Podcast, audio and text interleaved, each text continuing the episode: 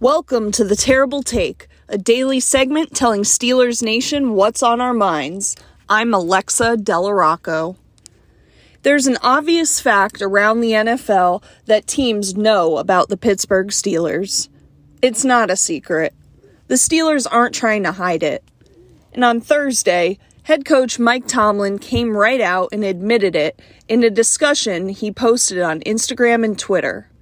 Which, by the way, I think we all hope he does more of these in the future. Tomlin straight up admitted that the Pittsburgh Steelers are infatuated with NFL bloodlines, and more specifically, brothers. Tomlin cited there are tangible and intangible benefits to having brothers on the Steelers roster. For one, tangibly, genetics.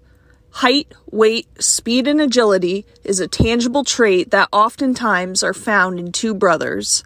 Shared DNA causes brothers to have similar abilities. Next, Tomlin cited the competitive spirit of growing up with your brother and playing sports together in the backyard or driveway. Brothers share similar environmental shapings. TJ Watt, for example, benefited on the exposure he received by being in the green room when his older brother JJ got drafted. TJ got to see his older brother JJ hug the commissioner and see what it meant to his family. JJ set the bar high. Lastly, Tomlin cites the brotherhood in the business of the NFL. Tomlin says, What better way to capture the real brotherhood than to have real brothers in the locker room?